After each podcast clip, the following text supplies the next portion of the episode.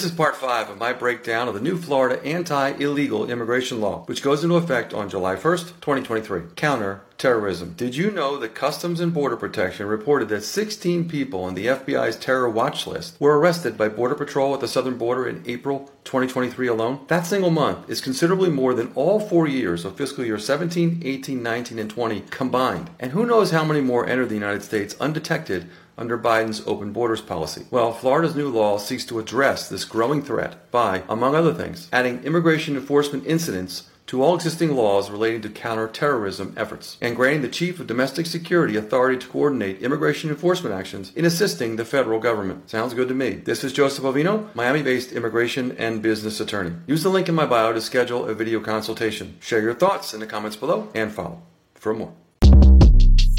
Shortcast Club